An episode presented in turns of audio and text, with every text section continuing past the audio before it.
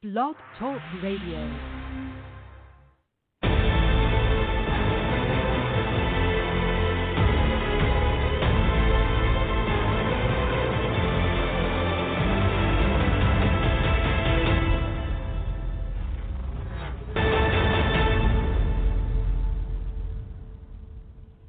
Calling all men, it's now your time for your show with your coach, the Men's Advocate Show with Linda Gross.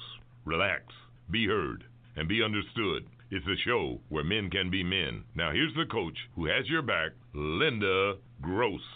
Thank you so much for coming on the show today. Today we're going to be talking about the famous court case where the mother wanted to transition one of her sons into being a girl. And she did this by sending him to school with a dress on and she claims that the young boy wanted to be called by a feminine name. I think it was Lula. And so, anyway, we're going to talk a little bit about this case. We really appreciate your joining our show today. I'm going to give our listeners a little slice of what's going on with the case itself, and then we'll dive in to dissect what's going on. All right. So, the attorney on the case says, Well, you've heard of people who can't agree if the sky is blue. These parents can't even agree if their child is a boy or a girl. And this comes from attorney Logan Ordinale, the lawyer for Jeff Younger, the husband, the dad in this case, in his concluding remarks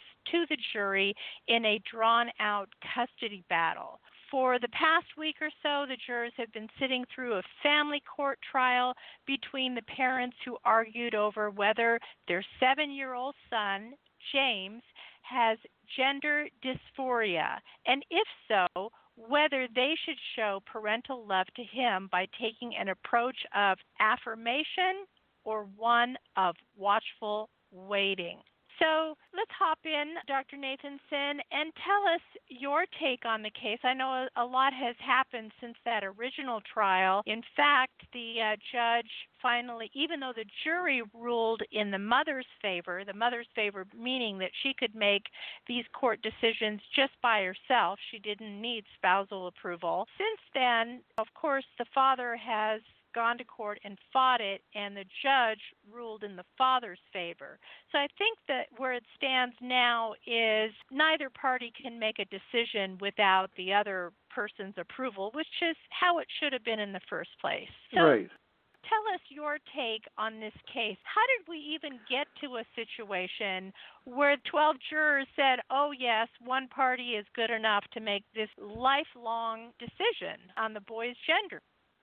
Well, I can't get into the mind of anybody on the jury. All I can say is that that idea that you just mentioned is something that in some circles would be considered politically correct for several reasons. First of all, one reason is that there are some people who believe that mothers should always trump the fathers because mothers are better parents. So that's one thing. The other thing is simply that the trans movement has become quite politically powerful and so their argument is that if anybody so much as questions what they believe about identity, that's tantamount to being hostile and therefore creating a hateful environment. I don't agree with that, but that's a common point of view. Yes. The other factor is, and probably in some ways it's even more important, although it seems indirect, but one problem here is the denial of science. Um, I could have used the word common sense, but I don't want to use that word. I would say it's a, it's a denial of scientific consensus. Okay, yeah. so if you have a Y chromosome in every cell of your body, you are male. That's it. That there's no argument there. So the argument shifts not to sex, which is biologically determined, but to what is now known as gender, which is differentiated from sex by being it's assumed that gender is simply a, a product of culture and that you can change culture any way you like, and therefore, mm-hmm. why not have transgendered people? Now, all of this is not specifically about children, young children, who have what's known as gender dysphoria. These are a very, very tiny segment of the population who, for whatever reason, and it could be biological in a way, it could involve the length of time that a fetus is bathed in the hormones, maternal hormones, which could have some effect on its on the level of testosterone, and that in turn could have an effect on the way people think of themselves, their personal identity. But it's a very infrequent phenomenon. It's infrequent in the same way that hermaphrodites who have both genitalia are very, very rare. It, it happens, it exists, but it's very rare. Right. So, but what's happening now is that in order to make life better, presumably, for the tiny minority that have gender dysphoria, they want to be able to tell all people how gender identity is formed. In other words, they're taking an exceptional case and making a general rule out of it. So when you have parents, such as the mother in this case, who insist on that their child is dysphoric, and let's not even bring in the question now whether the child actually believes this or not, because there's obviously doubt about that. He he tells his father that he wants to be a boy and is a boy. He tells the mother that he wants to be a girl and is a girl. But it's become a polit. In other words, these things. This is the weaponization of biology so these are some of the right. problems that are involved, and there are more problems, more, because first of all, the trans movement is getting into trouble with feminists because feminists claim that they would be taken advantage of in an athletic team, for example. If you have people on your team who are genetically male and they have the bodies of males, regardless of what they consider their gender identity. So some people call themselves women. They appear on women's teams, but of course they outperform every woman on the team because they have the bodies of men. So feminists have a problem there. So, and a worse problem is that they're afraid of women in prison, for example. They don't want men who claim to be women in women's prisons because they're likely to rape women. Right. How likely this is, I don't know. The feminist argument is now against trans. So, this is one manifestation of a much larger problem, and that's called identity politics. Because identity politics is based on the idea that your identity is whatever you say it is. And if you change it tomorrow, that's okay too. But they reject the idea that biology, science, chromosomes have anything to do with gender identity. It's irrelevant, they say. Now, that's a serious problem for those of us who think that science should take precedence. And all of this, all of identity politics in turn, is the product, the ultimate product of romanticism. We've had a battle between romanticism and the Enlightenment for about 200 years, and the pendulum keeps going back and forth. But right now we're at the point where Romanticism is in high gear, and Romanticism is something that has always glorified emotion at the expense of reason. Romanticism began as a reaction against rationalism in the 18th century. These are all parts of the larger context of this. Okay, so I don't want to be in a position of putting words into the mouth of a child. I don't know anything about this child except that the parents can't agree over something that should be obvious to both. Right. So, one way to handle it would be to not leave it to somebody else. In other words, not leave this decision, this very important decision, to the parents. Just wait until the child is an adult and then he or she can make his own decision or her own decision on what gender do they identify with. Now, granted, they're going to have to go through puberty if it's done that way, but at least it gives the person a direct shot and a voice in the outcome of what happens to their body and to their social interactions. That would be one way to handle it. Yes, and in fact, that way, the child would at least have puberty which would not be the case if they have medical interventions and hormone treatments that disrupts the whole process of adolescence and puberty. So, of course, give the child time to make a decision as an adult. Otherwise, you're engaging in what I would call child abuse. Yes, absolutely. So, another and not only child it, abuse, but not only child Yeah. abuse, but a particular kind, and that is because the whole trans movement basically is a social experiment. And in this case, they're experimenting on children who cannot, by definition, give their informed consent. Right. Another way to handle it is I didn't see any sort of psychological testing on the mother, meaning that does she have an ulterior motive? Is she psychologically sound to make these decisions, et cetera, et cetera? And also any testing on the boy himself. I mean, it just went to court. The jury said yes, and that was the end of that. I just feel that that's such an irresponsible way to handle it for something that is going to affect him the rest of his life. Meaning, Oh, yes. let's say she was able to transition him, and let's say he wakes up one day at age 28 and realizes, no, mom, I'm still a boy. I want to be a boy. Well, at that point, the damage is already done because he's That's right. already undergone the hormone therapy to reverse the puberty. So, Right. oof, I mean, it's almost like committing murder. It's like gender identity murder on this person. It's very disturbing, partly because yet another factor involved here is the possibility that some children who have sexual dysphoria would grow up to be gay. Without any intervention, they would simply be gay. So then the question is why is it more acceptable for some parents to have children who are transgendered than Yeah. to simply have a gay child? It doesn't really make a lot of sense. But let me give you an example. I'm gay. I had symptoms, I think, as a child that could have been interpreted today as being mm-hmm. transgender, although I, I never actually, that didn't apply to me, but it could have been applied by experts today. They could have intervened. They could have changed my body against my will. They could have done all sorts of things. And I'm glad Mhm. they didn't. Right. And haven't there been a number of cases where the young people have been transgendered and at a later point in time they regret it or they didn't want Yes. it or it wasn't, you know, they wanted to go back to their original biological designation. Yes.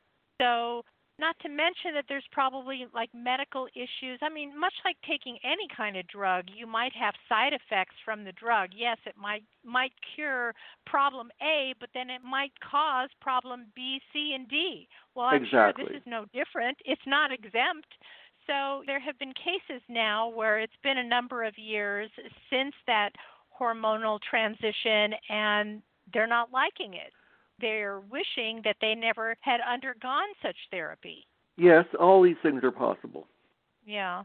If you've just joined us, you're currently listening to the Men's Advocate Show with me, your host, Linda Gross. Call us today on this topic. We're talking about Daddy, Mommy tells me I'm a girl. This is a very famous court case where the mom was granted permission by the jury to go ahead and transition her son without the ex husband's permission. The ex husband has, at a later point in time, gone to trial himself and asked the judge for intervention. The judge did intervene, and now I think the ruling is it needs both parties for her to go to the next step, which is she wants to do hormonal transitioning and stave off puberty. So I guess that's been put on ice. The matter certainly isn't over. The case still could go either way, and that's what we're discussing. So please call in on this topic. Our phone number is 323 642 1677.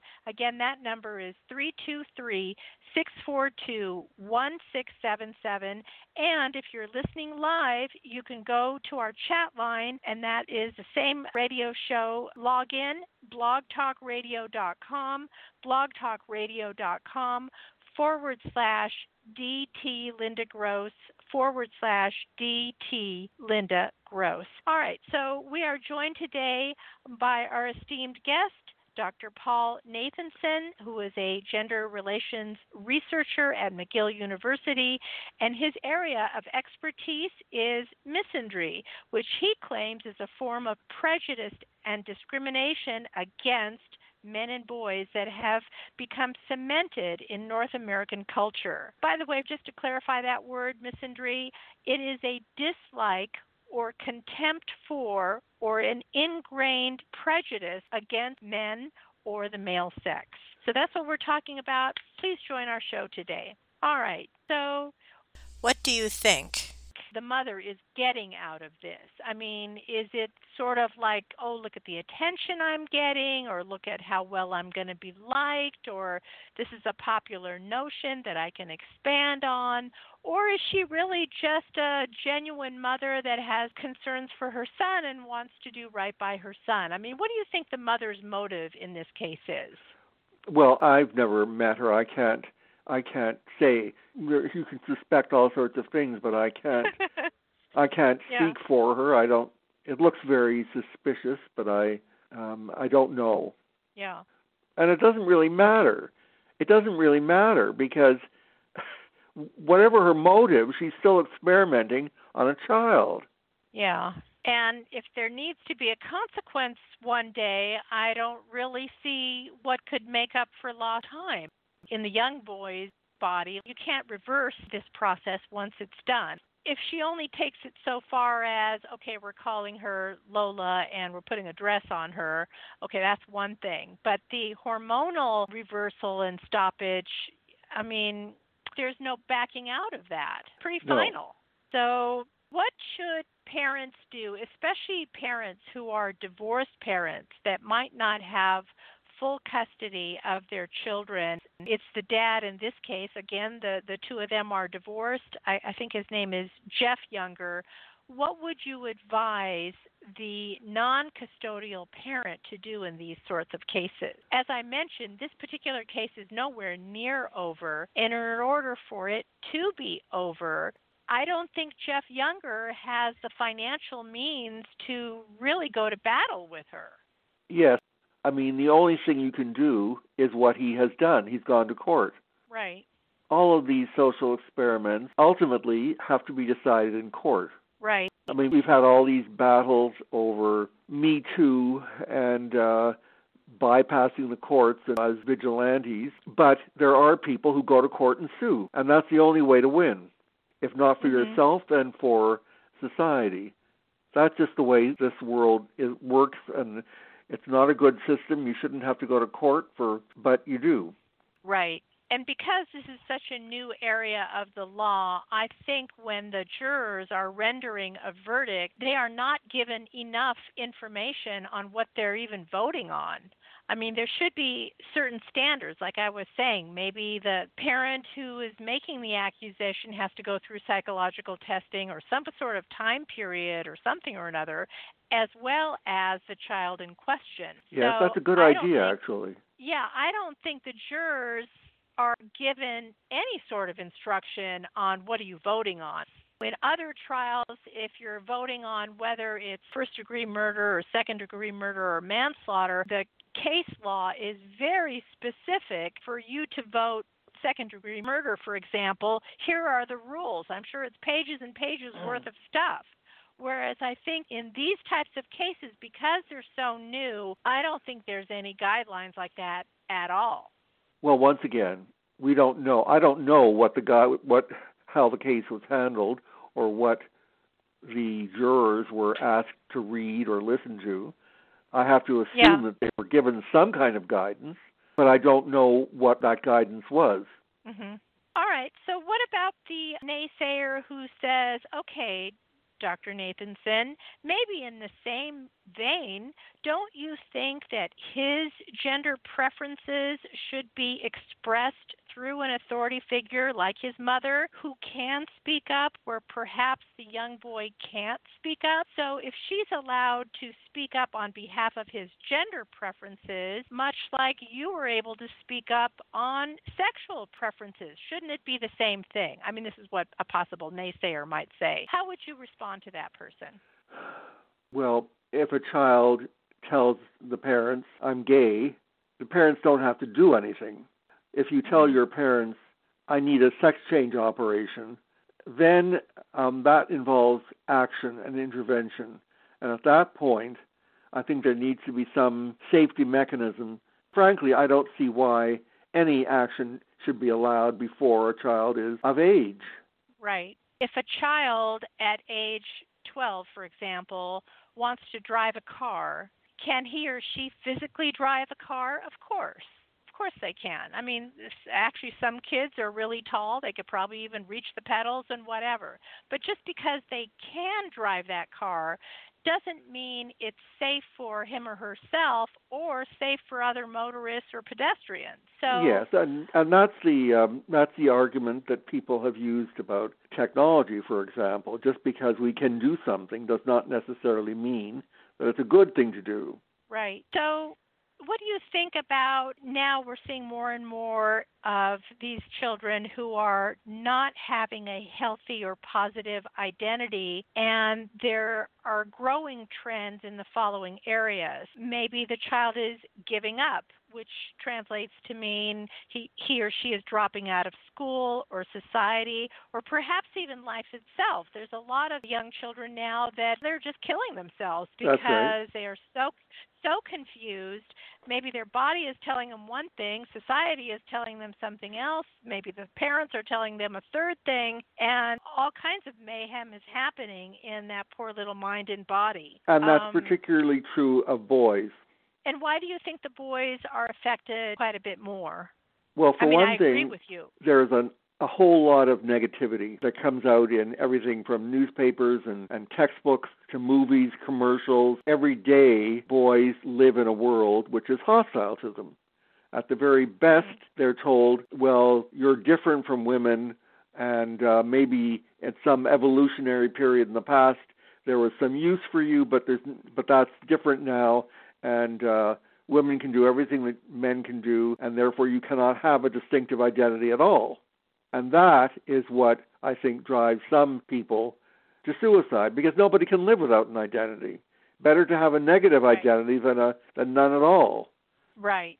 And I think men did have a place and purpose. I think in recent years, I mean, that's pretty much been buried. And that's why I like to be a voice for men because there aren't too many people that are speaking up on behalf of men and men's issues and men's health issues, mental and otherwise. So I think. And it's um, especially good it's- that you're a woman and can do that because you have a little more it's a little easier for you to get permission to say anything than men. Right. If men were to talk about these subjects, I think they would get their head bitten off or worse. Whereas I, of course, I get my head bitten off too, but I don't care because I feel that there is some sort of justice and I have to stand up for what is right. It's not that I'm pro men or pro women. I want both sexes to be the best and the most powerful they can be, but I don't like injustice. I don't like men wrongly accused of certain things like right now in our culture uh, i'm sure it's happening in canada too but men are often accused of rape especially in colleges and so forth That's when right. that's not the case that's not the case at all. I mean are you supposed to like wear a body cam on you every time you have sex with somebody? I mean it's ridiculous. These girls go in there and they're consensual at the get go and then they think about it the next day or two weeks later or they talk to their girlfriend or their mom or whatever and then they decide oh no this was not a smart thing to do and they call rape days or weeks or months later Or that's years. not right or years right why are they allowed to do that i mean it's uh, attention magneting at its finest Well, uh, you, You know, know, we're they- living we're living in a period Yeah. that would be called, I think it should be called a moral panic. And moral panics yeah emerge from time to time, more and more often in fact lately. Mm-hmm. Whenever people whenever there's a, a a source of anxiety that they can't easily pin on anybody. And so they choose a target. And it might not be for the same. You, you, your anxiety might be for all sorts of reasons. It might be because there's not enough uh, food in the food supply. It might be because of uh, menacing people overseas with their nuclear weapons. Whatever it is, whatever the source of anxiety, it gets translated into a, a more manageable form. Well, we don't know what the Soviets are doing with their nuclear bombs, but we do know that our next door neighbor might molest our child. So right they're trying to gain control over a situation in which they have very little control. And so you get targeting of victims, lack of due process, anonymous accusations. All of these things are characteristic of, of moral panics. mhm And we've had several Absolutely. in notorious ones in history. I mean, one of the more obvious ones would be the Salem witch trials. But then we had the Mhm. McCarthy hearings in the 50s, and we had Sure. the we had the moral panic more recently over repressed memory syndrome, which turned out to be false memory syndrome. Now, all of these movements had powerful supporters who were promoting them for whatever reason. Uh, Mhm. the repressed memory syndrome would have been impossible without the collusion of psychologists. They collaborated in creating this thing called false memory syndrome, now called false memory syndrome. But before, Mhm. when that was just beginning, you had advice books which said if you think that you were molested as a child, you probably were. Now, what kind of advice is that? Yeah, that's almost the equivalent of saying if you had a bad dream, That's then right. when you woke up, really, really the dream was true. Well, not necessarily, not in all cases. Not necessarily. So we're living in really weird times. And I don't know that it's a good idea to obsess about the trans phenomenon in particular, although, as I've just said, there are some real problems there. But as part of a much larger problem, all of society is becoming so polarized that people of different political beliefs can no longer discuss anything with each other. Uh, you see it at all levels of society polarization, fragmentation, the conspiracy theory of history. After all, if there is a problem in the world, it must be somebody's fault, and therefore somebody has been conspiring against us. This is all part of my own field of research has been studying feminism as a mm-hmm. source of misandry, and that's been going on now for 40 years. Not the early feminists, not the early feminists, but by the certainly by the 80s and even by the 70s. In fact, in 1975, it was Susan Brownmiller in Against Our Will who coined the term rape culture. Mhm. And that sort of, you didn't hear about that too much for about 20 years. And then about 10 years ago, it suddenly revived and went viral. And at first it was only on campuses, and now it's everywhere. Yeah, it really is. When do you think men lost their place in this world? I mean, you're right. It, we are such a society today of hating on men and that men have no place and guys are idiots and cavemen and all this negative terminology. When and why do you think this started? Well, first of all, I think men and women have probably had differences and difficulties since time began because men and women are, in some ways, different. Not in all ways, not in most ways, but in some ways. But I think that the real catalyst historically was something that I don't hear much talk about, but it was, in fact, an unprecedented event in all of human history, and that was the advent of the birth control pill and the so called sexual revolution. For the first time in all of human history, sexual activity could be separated between reproductive and recreational sex. That had Right. never, never happened. And we're still trying to figure out what that means. The first thing it meant in the 60s was the idea that all traditions were irrelevant, that we could build a new world simply by loving each other, whatever that meant. But human nature has proved difficult in that way because freedom meant different things to men and women. And women eventually decided, look, this isn't benefiting us. All the sexual revolution did was it empowered men to expect the same kind of sexuality from us that they expect from themselves. And that just didn't work. It's not true. Women have their own rationale for sexual behavior. So I think that that revolution really caused everything to be up for grabs. And it was a time of experimentation, social experimentation, experimentation with drugs, reaction against any kind of tradition, whether it was religious or secular or political. So we're still dealing with that now. And that's the answer I would have to give. I fully agree with you. I talk about that point in time again and again on my show, but I think that's when it really started as And well. There's, I more. think men, of course, men lost their place. Like you say, everything was clear. The two genders had their roles. Dad went to work, and that was his role was to bring home the bacon. And mom stayed home with the kids and did the grocery shopping and cleaning and made dinner. Everybody had a role. So when you take that away by the invention of the birth control, now she could delay getting pregnant and then continue on with college or start a career or go to work or have a job. So over time, over the decades, men's position was less and less clear. You well, know, the, yes, the, there's more involved. One source of the difficulty for men in modern times has nothing to do with feminism. It has to do with the ability of men to have a healthy identity.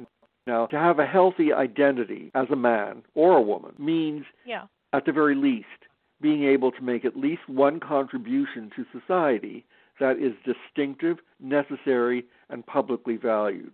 Now, in the past, among the various things that men could do to satisfy that condition and therefore have a healthy masculine identity was to become a father. And I still think that the one thing that is left for men, because women are doing everything else, women are going to work, they're doing whatever they want, they're going to into the army. The one thing that women cannot yet do is become fathers which means fatherhood is a distinctive and necessary feature of manhood and therefore the source of a healthy identity.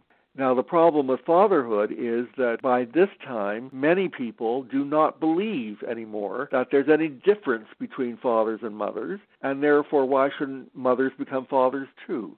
And that led the way to gay marriage, for example.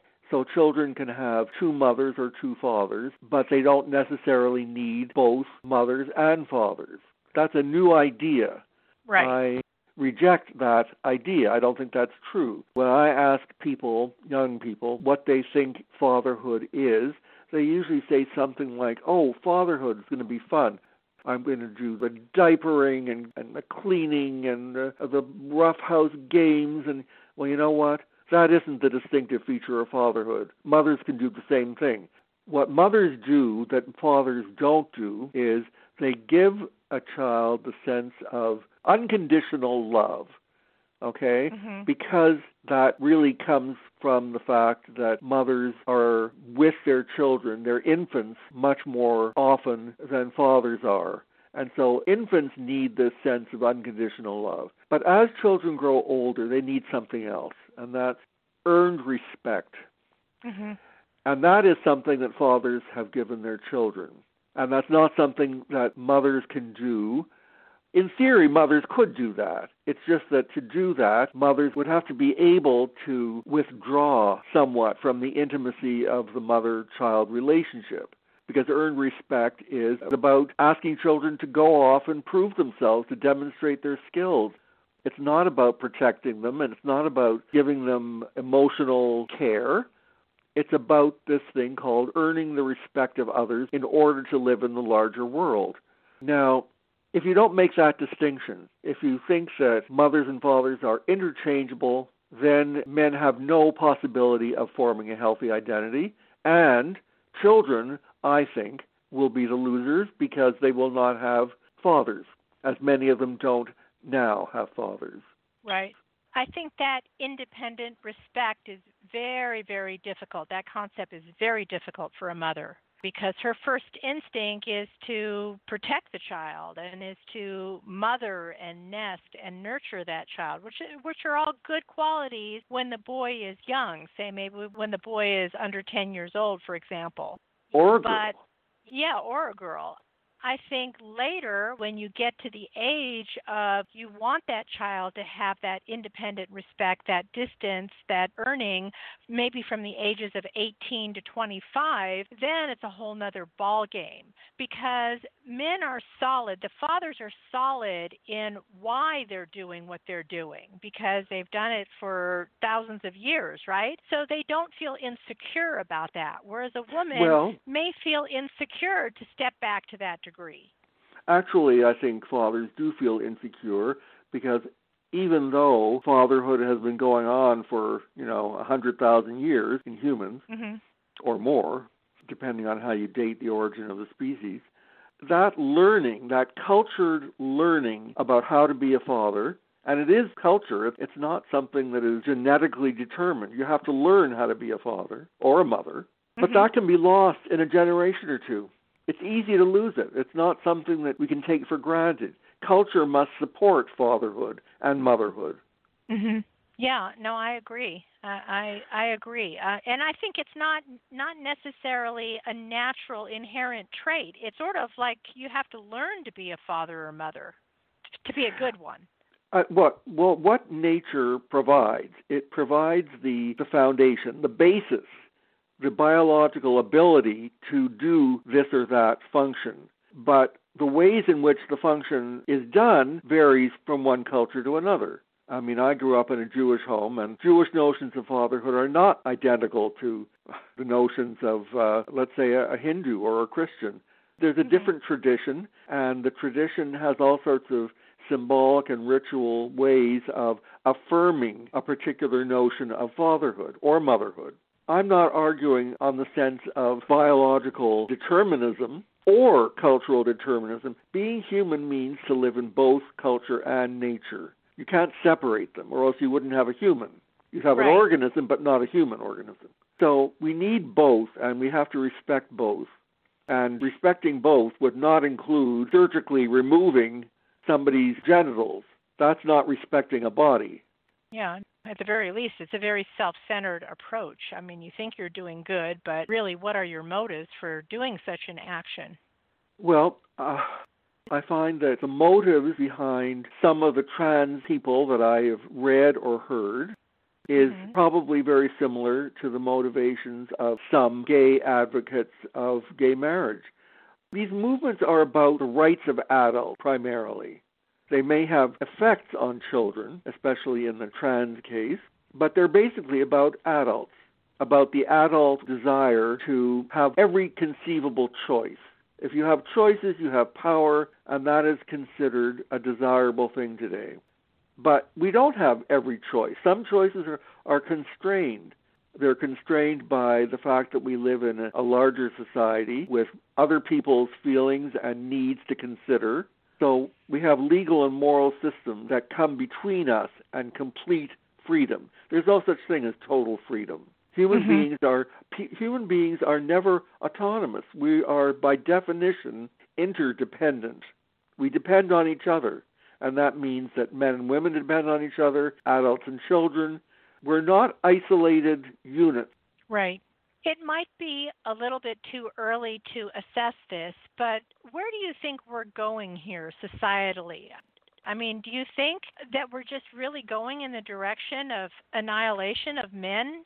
I mean, are men just going to become sperm banks and women go check out sperm locker number 4022 to check out sperm when they want to pop out a kid and that's the end of that? I mean, is that where we're going? Or is it a situation We're already where there. We're already there. Or is it a situation where sometimes in society, maybe the pendulum has swung too far, but don't worry, Linda and Dr. Nathanson, pendulum will swing back to the middle, so don't freak out over this. Yeah, It's well, I've heard that. far. Yes, but it's going to go. I, I've heard that. I, I'm not. Uh, I'm, I have to admit that I'm pessimistic rather than optimistic. There are too many signs of what academics call deconstruction of this or that feature of society. It extends. It's in every sphere. It's not just in gender relations. You have all these people who believe that Western civilization is evil and must be deconstructed so that we can start from scratch. That's a very serious problem. If we have mm-hmm. nothing to prevent complete deconstruction, dissolution of society, then I don't know how I can have anything other than a bleak prognosis. Yeah. Now, it's true historically, some societies have turned around, and sometimes they get a, a hundred, two hundred years of respite, and then it starts again. Some societies are overtaken by others, but some societies collapse from within. I mean, look what happened to the Soviet Union. Right. There's no guarantee. No society has ever endured forever. I personally think that Western civilization is so rich that we have enough capital to continue for a while. But we really have to we really have to watch this carefully and return to some sense that our civilization is worthy and noble and honorable. No matter how many times we fail to meet its own standard, we still believe that it's worth continuing. But once that hope is gone, once you really believe that, well, let's have open borders, doesn't matter who's here, who's there, that's a big problem. People don't think about it. They think, oh, well, we're going to be compassionate. Why should anybody not have the right to live wherever he or she wants to live? But of course, everything has a price. And the price of Right. that kind of compassion is withdrawing compassion for the people who are already here. Right. There's a price for everything. Exactly. And opening up the borders, guess what? The middle class citizens are going to pay for all of that.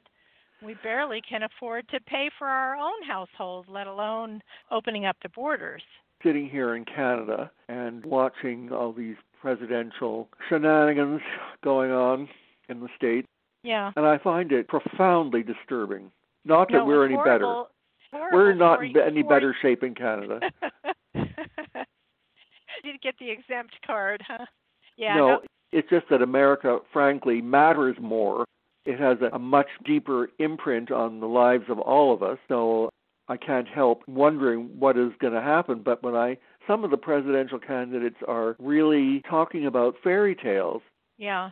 It sounds good, and I guess it will get a lot of votes, but can they put into action what they're talking about? It seems like they're not accountable. Once they're in office, most of them don't do even half the things that they talked about to get those votes.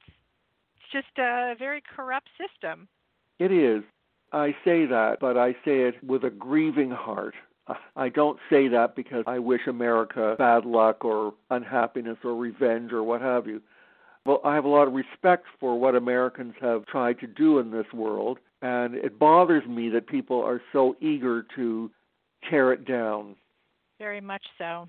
By the way, uh, my audience, if you've just joined us, we're in our final moments here of the Men's Advocate Show. We're talking about Daddy, Mommy tells me I'm a girl.